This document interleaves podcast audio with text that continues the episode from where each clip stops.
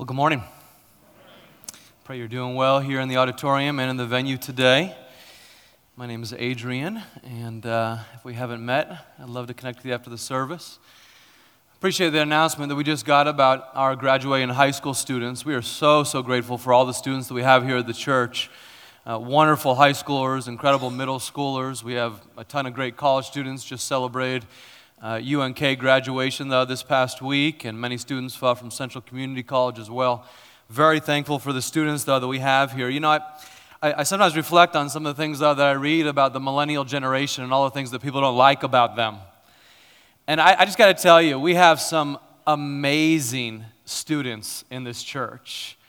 And I, I'm not going to be one to stand up here and bemoan the coming generation, because I have some hope when I see these students and the graduating high schoolers though, that we have, and many of the, the students from U N K. So I would just echo what Jordan noted there, that there's a, a number of, of wonderful displays of graduating high school uh, students. It's our honor to celebrate them today, and encourage you to go uh, see some of their displays today before you head out on this beautiful Kearney weekend. Mm, don't you love it? It wasn't like this last Sunday. But you didn't know because you weren't here. We had a small attendance last Sunday, I must say. Well, let's uh, let's jump right in, and you might pray that the Italian in me doesn't knock over this box, this toolbox, and my gestures. I'm thinking it'll be okay, but let me adjust it sufficiently. Confidence and stability come from a lot of different places. They certainly come from family, the way we're raised. Uh, a strong, intact family is, is a powerful form of confidence and stability for us. Sometimes even a single parent is able to do an extraordinary job of, of giving a child the stability they need. Um, knowing you're good at something, knowing you have a skill and you're able to accomplish it, is able to help produce for us confidence and stability. That going through a period where you're not good at something, but then you have to persevere and work really hard to become good at something, and you overcome in the process, you develop that skill of perseverance, and you witness being not good at something and then and then going through a, a transformation of kinds where you develop a skill. That, that develops confidence and stability for us. I've been fortunate to have a few of those kinds of experience, but uh, I'll tell you what, nothing, and it's not even close, nothing has given me more confidence and stability in my life than knowing that I am a child of God. I, I don't know about you, but I am positive for me that there is nothing that has granted me more stability in the midst of an ever-changing culture. We live in a society that's the fastest changing culture in human history. And we live in an evaluative culture where people are constantly judging what you put out there. But in spite of that, nothing has produced more confidence and stability for me anyway than knowing that I am a child of God. We're in week three of this series that we've titled This Changes Everything, and And this is the Passion Weekend of Good Friday and Resurrection Sunday. It's the belief that Jesus died on a cross some two thousand years ago for our sins, as a substitute for our sins, in order to bring us to God, His perfection for our imperfection, to bring us forgiveness. And yet that grave couldn't hold Him. He was raised again on the third day, and His resurrection justifies our confident belief in Him. He died and He rose again, and it's the crucifixion and the resurrection of Jesus though, that changes our everything. It changes our past by forgiving us. It grants us hope for the present, and it secures our future for good. Allow me, if you would, just to review for a moment. I believe that repetition is the mother of learning. Moms, would you agree? Okay, so allow me just to repeat the ground that we've tread here the past couple weeks. In the first week of this series, while we looked at Romans chapter seven, all we're doing in this six-week series is looking at two chapters of the Bible, looking at an expo of two critical chapters of the Bible, Romans seven and eight. And The first week we looked at Romans seven, in which the Apostle Paul said, I do what I don't want to do, and I don't do what I'm supposed to do. I, in fact, I do the very thing that I hate. And he goes so far as to say, what a wretched man that I am, who will deliver me from this body of death. And yet he says, the Spirit of God lives in me, and the Spirit of God has given me help, and, and Jesus will deliver me. And he talks about this battle that we go through, in which there's like two engines underneath the hood in the car.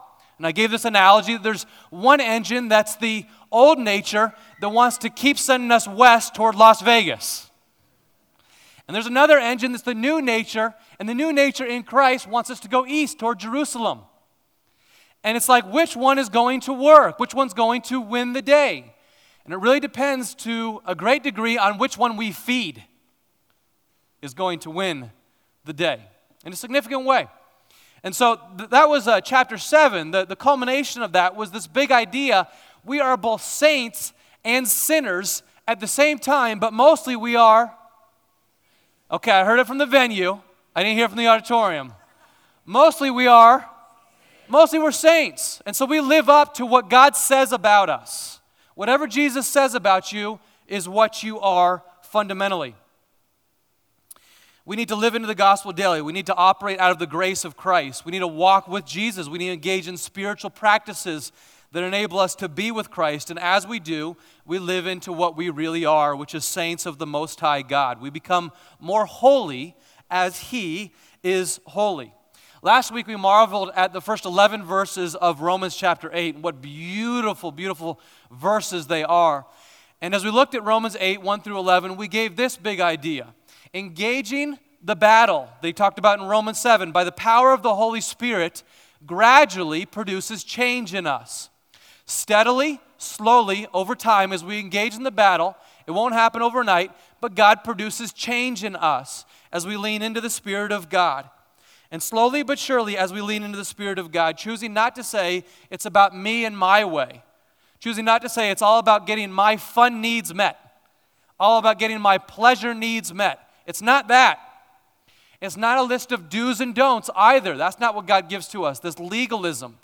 Those things won't bring us the life of the Spirit of God. What brings us the life of the Spirit of God is learning to dwell in the Spirit with the tools that He gives us.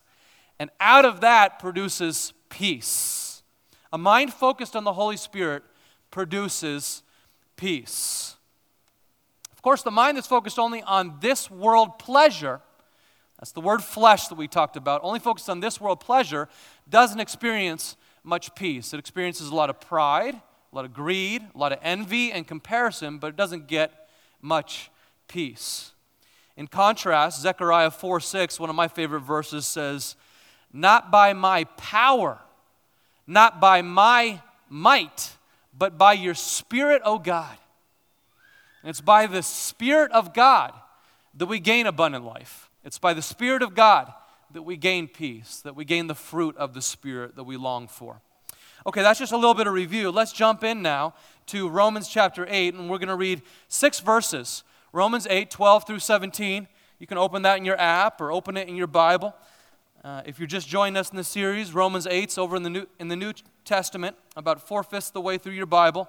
Go from Matthew, Mark, Luke, and John in the New Testament, and the book of Acts, which is the history of the church. And then Romans is the very first and the longest epistle of the Apostle Paul, the great church planter in the Mediterranean. And he says this, Romans eight, starting at verse twelve. Are we all there? Okay. So then, brothers and sisters, we are debtors, not to the flesh, to live according to the flesh. For if you live according to the flesh, you will die. But if by the Spirit you put to death the deeds of the body, then you will live.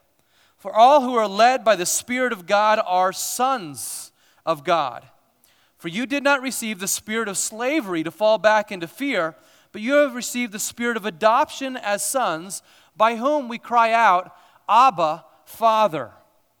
The Spirit Himself bears witness with our spirit that we are children of God.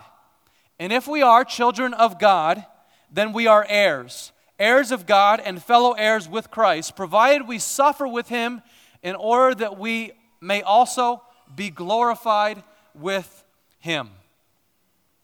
We're heirs of God and co-heirs with Christ. We will suffer with him and we will be glorified with him. Uh, I want to just state the same big ideas I did last week. I wasn't very creative this week. No, it's the same idea. Engaging the battle at a heart level in the power of the Holy Spirit will produce change.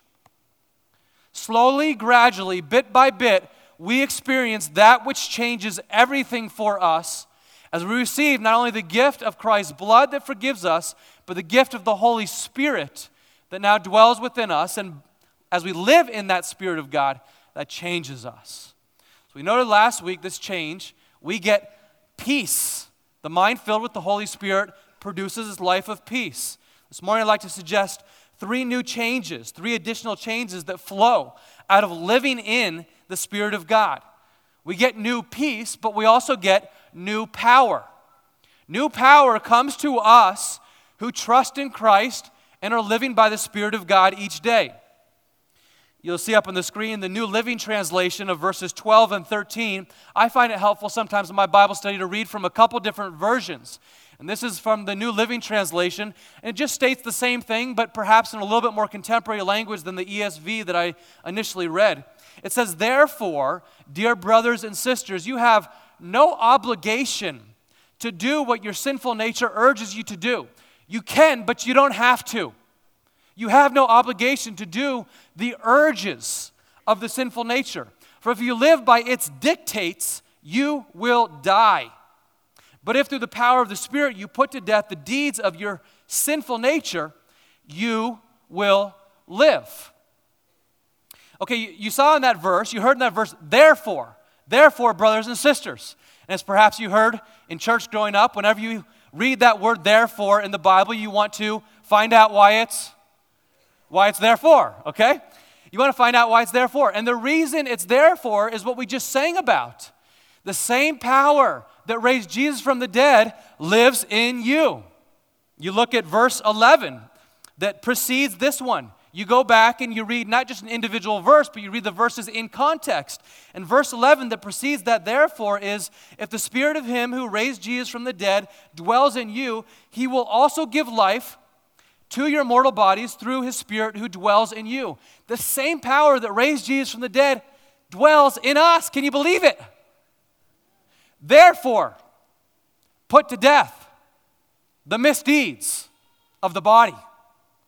Therefore, you have, I have, no more obligation to the flesh to obey its urges, its dictates. No, I have new power from the Spirit that lives in me. Now, this is, to be sure, violent language. Put to death the misdeeds of the body. Let's clear some, some things up this morning. When it comes to battling sin in our lives, it, it's not that Christians don't sin and non-Christians keep on sinning. It's not that. Please don't say that, okay? If you ever say that, people are going to immediately see you as a hypocrite because obviously Christians still sin, don't we? We still sin. The difference is this. Non-Christians like their sin better than they like Jesus. Christians like Jesus better than they like their sin. Okay? Christians still like sin. Okay? It's that old nature in us. Let's just be really honest. Why do we sin? Because it's fun. Okay? That, that person who told you a sin isn't fun, they were lying.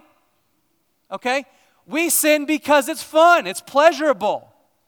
But we can put to death the misdeeds of the body by the power of the Spirit that dwells in us because we like something much more than our old sins. We like the living God. We get to enjoy fellowship with the living God. We, we get to enjoy his presence in our lives. We, we, we get to enjoy worship with him. We, we realize that while sin might give us instant pleasure, like we talked about last week, it won't give us what we really like. It won't give us what we really want. It won't give us character. It won't give us the fruit of the Spirit. And so we choose not to always go after that which instantly satisfies us in order to go after that which will really satisfy us, which will really give us joy over the long term. So Christians say it's not that, that, that you all sin and we don't. It's that we don't like our sin nearly as much as we love Jesus, nearly as much as we like Jesus. And then second, we, we simply have newfound power over sin. We still will struggle with that old nature. We can still go toward Las Vegas because that old nature is in us. But the new nature in here gives us new power. And so we have a newfound strength to battle against it that we simply did not have before we were Christians. If you became a Christian as an adult, you can remember the time that you had almost no power against the urges of the flesh. I remember that well. But after we come to Christ and we begin to live in Him, begin to engage in the gift of the Spirit and the tools of the Spirit, we get new power. Ezekiel point, uh, points this out beautifully in this prophecy, six hundred years before the time of Christ. It says this, Ezekiel thirty-six, twenty-six, and twenty-seven, I will give you a new heart, and I will put a new spirit in you. I will take from you your heart of stone, and I will give you a life-giving heart of flesh in its stead. I'll take you from your old heart and give you a new heart, a new spirit. And with that new spirit, I will move you to follow my decrees, to live according to my laws, to do all that I say. I'll give you this new spirit that enables you to do what you weren't able to do beforehand.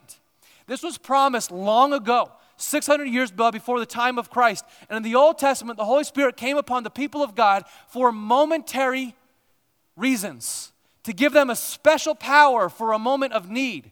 Samson experienced that. Moses experienced that. Elijah experienced it. But then the Holy Spirit departed. There was a promise in Ezekiel and other places that in the new covenant that we now live in, the Spirit of God would live in us for good, dwelling in us and giving us new power. And what Ezekiel promised would come six hundred years before the time of Christ, that day's now here. That day's now here. We get the Spirit of God to dwell within us, to regenerate us from the inside out, giving us new power. We have the, the Spirit of God in us. We have the sword of the Word. We have the shield of faith. We have prayers in the Spirit of God at all times. What other tools does God give to us that we get to engage the spiritual life, grow with Him, and become the kind of people of character, the kind of God-glorifying people that we want to become? What other tools does He give us? He gives us worship. Not just that we would come to church. Please don't do that. Please participate in church. Worship at church. He gives us the Bible, and some of us have the habit of reading through the Bible over the course of a year. He gives us numerous different kinds of prayer that we can engage in. He gives us solitude that we can leave people in order to engage more and more with Christ. He gives us fasting that we would decrease our reliance on the comforts of this world in order to increase our reliance on the comfort that comes from God. He gives us all these wonderful tools. He gives us generosity with our time and our money. And over this series, I've suggested a few other tools that He's given to us. Let me open up my handy toolbox here. Few other tools that we've talked about in this series. One is uh, engaging in the Scriptures by reading the same passage of Scripture each and every week. And I've suggested reading Romans seven and eight each week back to back. How are we doing on that? Raise your hand if you've been doing that. Okay, two weeks down. You got a few more weeks to try. Let's go. Okay? Each week, I, I want to encourage you to read Romans seven and eight back to back, because as you read this in different versions, You, you you start to see certain themes. And maybe you say to me, Adrian, I'm not much of a reader. Well, I pulled out of my toolbox my phone. What a great thing that we live in a day that we can listen to the Word as well. You can go to your YouVersion app, YouVersion app. You can, if you don't have that, you get that on your phone or on your computer, and you can listen to Romans seven and eight each week. And then the next week you do it in another version, and you start to hear different themes. I did it last week a couple times while I was mowing the lawn. I, I mean, two birds with one stone. How about that?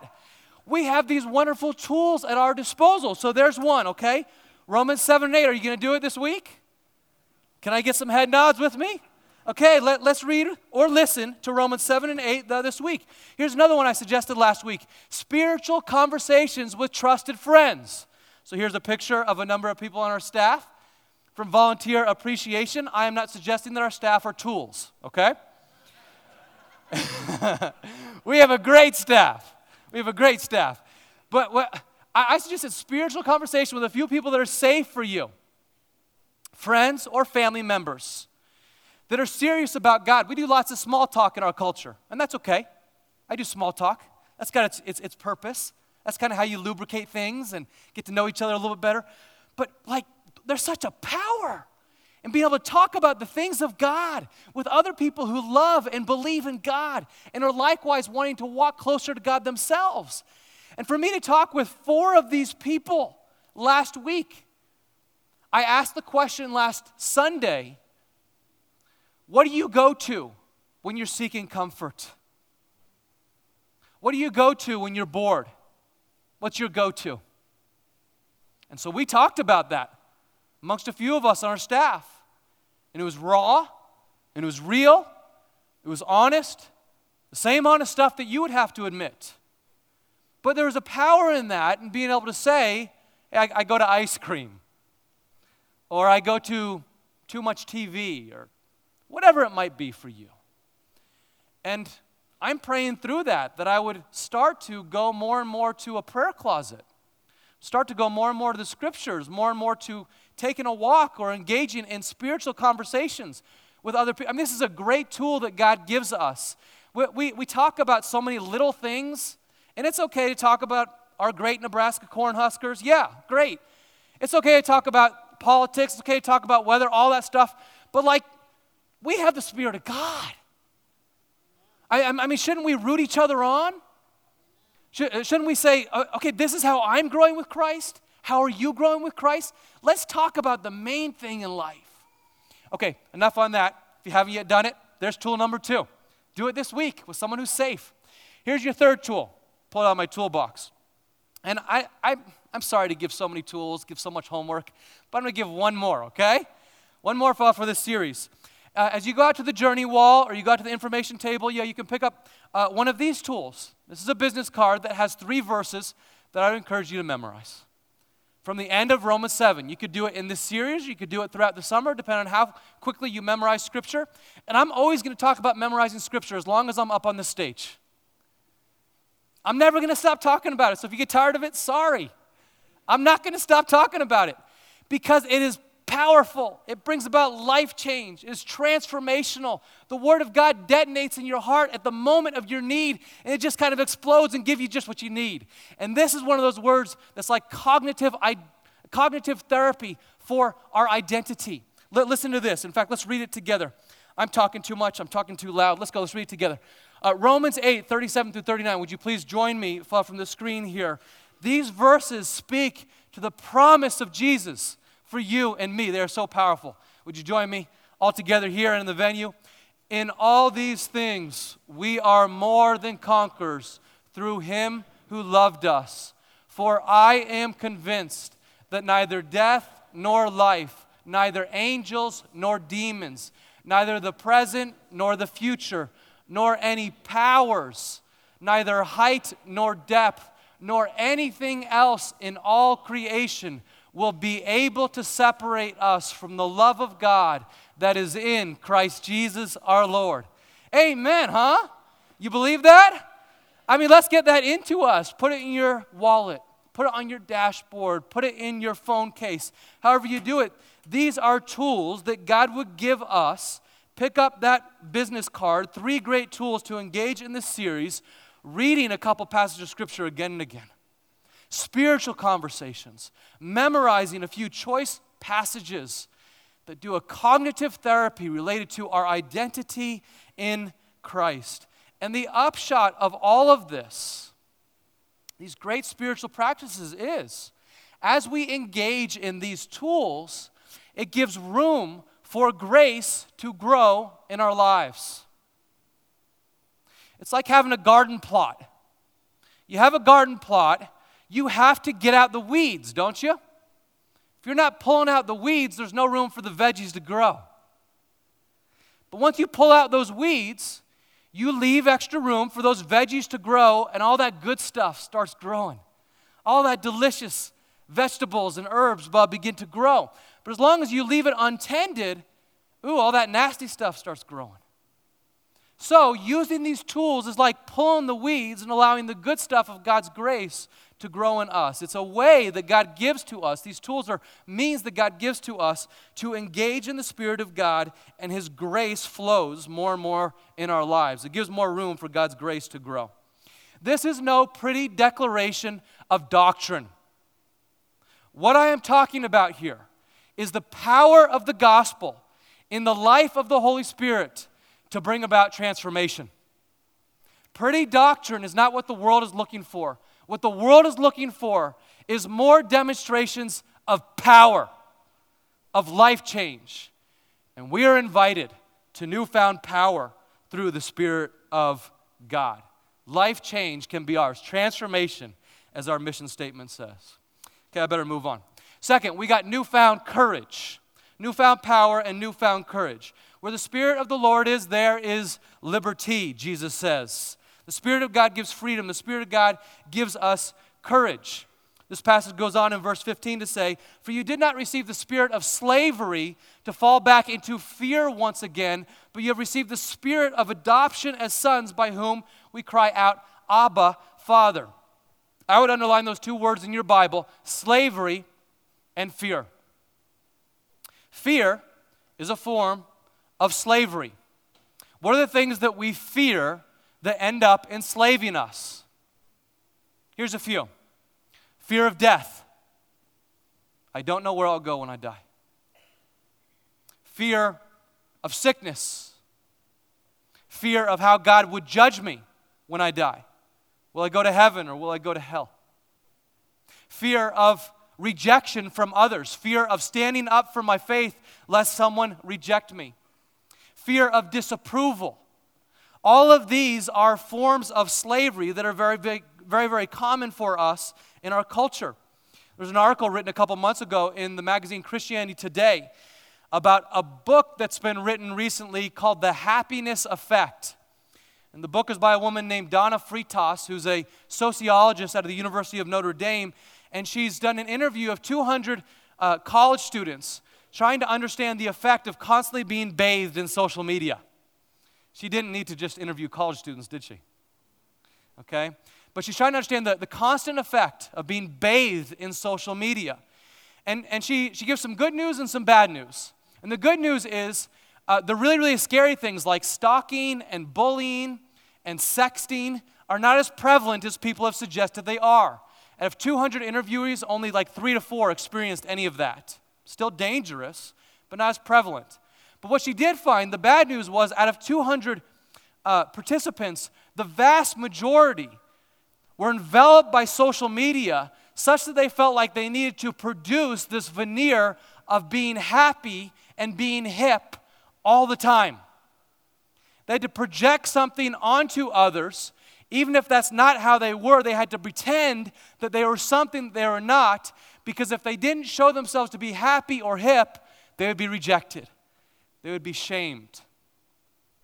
And it's a portrait of slavery that looks a little bit like this. Take a look at this picture. You see that? Beautiful young woman who is crying. But she feels the need to paint a portrait on her phone for Instagram or Facebook or whatever it might be that is smiling. Because there's this fear of allowing anyone in to know the real me, to know where I'm really struggling. And it produces a slavery. Now, to be sure, we all dealt with this to one degree or another when we were growing up. Envy and comparison and the sense of identity, it's not new. It's not an experience only of millennials today. We all experienced it, but the difference is today it is constant. And it's not only constant, it's, it's by so many strangers. I mean, think about the fear of having perhaps a thousand or a two thousand near strangers constantly evaluating you online. That would be enough to make my twenty-one-year-old self crumble How about you? I'm not picking on social media. I'm not suggesting it's all bad. I engage in some of it. But I'm asking the question, when we dwell on, on it, when we constantly live, on, live in it for several hours a day, what does it lead to? It leads either to an instant high or an instant feeling of shame and comparison and the fear of maybe not measuring up to this person. In contrast, what the Bible promises us is we have newfound power. We have newfound courage in the Spirit of God. Second Timothy one seven says, "For God did not give you a spirit of fear or a spirit of timidity, but He gave us a, a spirit of power, a spirit of boldness, of love, and of self-discipline, of a sound mind." What God wants to do is come into us and give us instead this spirit of power, the spirit of courage that says, uh, I don't care how someone else treats me. I don't care how someone else judges me. I know that I am a child of God. Now, the hard words of Jesus is that if we have not given ourselves to Him, we are orphans. I, I think we are still loved by God, still created by God. But if you've not yet given yourself to Christ, you, you remain an orphan. You're not yet a part of God's family. That's the word of Jesus, not my words. And what Paul is trying to do here is say, the very first thing that we all must do is bend our knee to Christ, surrender our lives to Him, say, Lord Jesus, would you reign in me? Would you forgive me of all of my sins and failures? I look at the cross and I acknowledge that you are Lord and Savior. And the moment that you do that, you move. Your status changes from being an orphan to becoming an adopted child of God.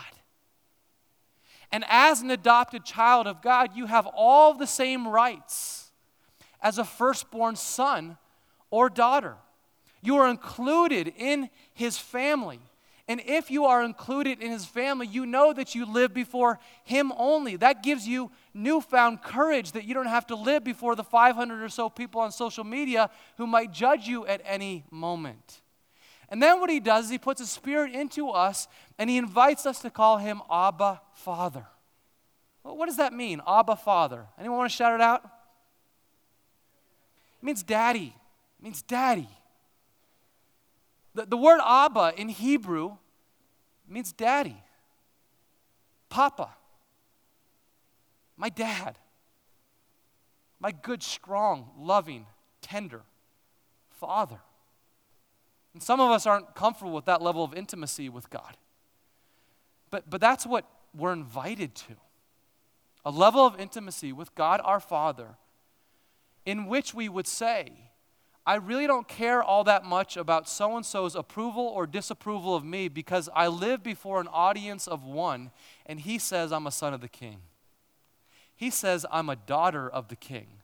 So what can you really do to me? I'm not living in that slavery to fear any longer. We call out Abba, Father. The Puritans had this beautiful idea of living before an audience of one. And when you know that God the Father, when you know God the Son, when you know God the Spirit is for you, not against you, that God is your Abba, you have a freedom, a newfound freedom, a newfound courage to live before Him only. Finally, we're told in this passage that we have new names. We have new names. At the end of the eleven o'clock service last year, I kind of lost it. I became a bit of a hot mess. Fortunately, you weren't here. It was a snow day, and you usually come to the nine fifteen service. We had, and we had some people here, but it wasn't as much as none normally as normal. And I, I shared a story about a woman named Sharon Anderson who, who recently passed away, but but she died in this sense of peace that was so powerful for, for me to see. And um, To, to, to witness the peace that she experienced. I just lost it at the end of the worship service because we all want to see transformation, don't we?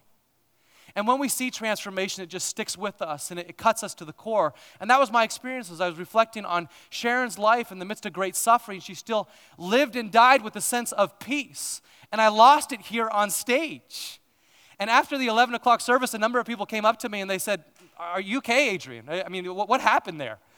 And uh, a number of other people uh, sent me notes uh, during the week, and it was all very kind. I really, really appreciate it. But the thing was, I, I wasn't actually crying because of a sadness or something in me, or, or my, because my heart was hurting. I was crying tears of joy.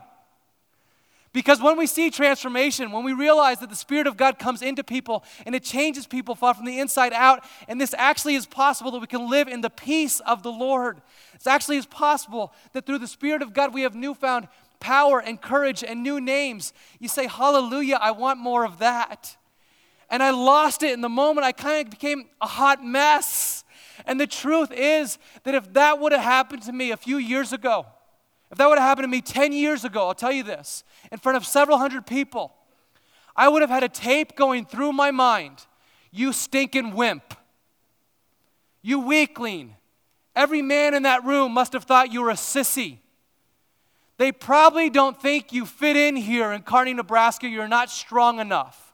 That would have been the tape that would go through my mind. Can I tell you on Sunday afternoon, I felt none of that. What, what, what I felt on Sunday afternoon is I, I couldn't give a rip. I couldn't give two red pennies what anyone thinks about me, because I'm a son of the Father. Belong to Him, and He will never forsake us. He's given us new names. We're part of the royal family. And so Paul concludes his beautiful treatise here on this reality that we are adopted as children of God by saying, verse sixteen and seventeen, the Spirit Himself bears witness with our spirit that we are children of God, and if children, then we are heirs, heirs of God and fellow heirs with Christ, provided we suffer with Him in order that we also may be glorified with Him. The Spirit testifies with our spirit that we are God's children, even when we fail. The Spirit of God testifies with our spirit that we are His children, even when we become a hot mess. The Spirit of God testifies with our spirit that we are God's children, even when we suffer. And I love the fact that Paul concludes this beautiful passage by noting that Jesus suffered, and because we are heirs of God, so also we will suffer. He's saying, expect it. You're either coming out of suffering, or you're in suffering, or you're going into suffering. Bad news for Sunday morning. But we should expect it. We should expect that this will happen to us. But if the Son is an heir of the Father, and He suffered the rejection of men, then so also we who are heirs of the Father will suffer rejection from people when we stand up for our faith. If the Son was an heir of the Father, and He was abandoned by His friends, then we who are heirs of the Father will experience some rejection. We will experience some abandonment from people that we love. If the Son, who was an heir of the Father, experienced intense emotional and physical pain, then we who are heirs of the Father will likewise experience some emotional and physical pain. Paul is simply saying, was Jesus a part of God's family? Did He suffer? Are you a part of God's family? Will you suffer? But that will not ever separate you from the love of the Father. He will never leave you. He will never forsake you. Far more than any of your suffering experiences, far more than any of your failures, far more than any of your other identity markers. You are not mostly married or single or divorced. You are not mostly black or white or brown or rich or poor. You are not mostly a man or a woman or a mother or a father. You are mostly a child of the King.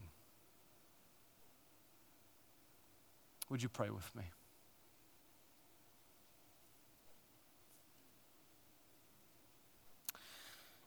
Father, we thank You that You've changed our names. I used to identify myself as a basketball player, as a stutterer, as a sinner. But I stand today with my brothers and sisters identifying myself as a saint, as a child of the Most High God. And I pray for every person in here that they would know that that's what they are as well. If they've bowed their knee to Jesus, if they've confessed their sins and declared Him as Lord, then you can know today that you are his child. He will never leave you or forsake you. You are his. No matter what you are going through, you belong to him.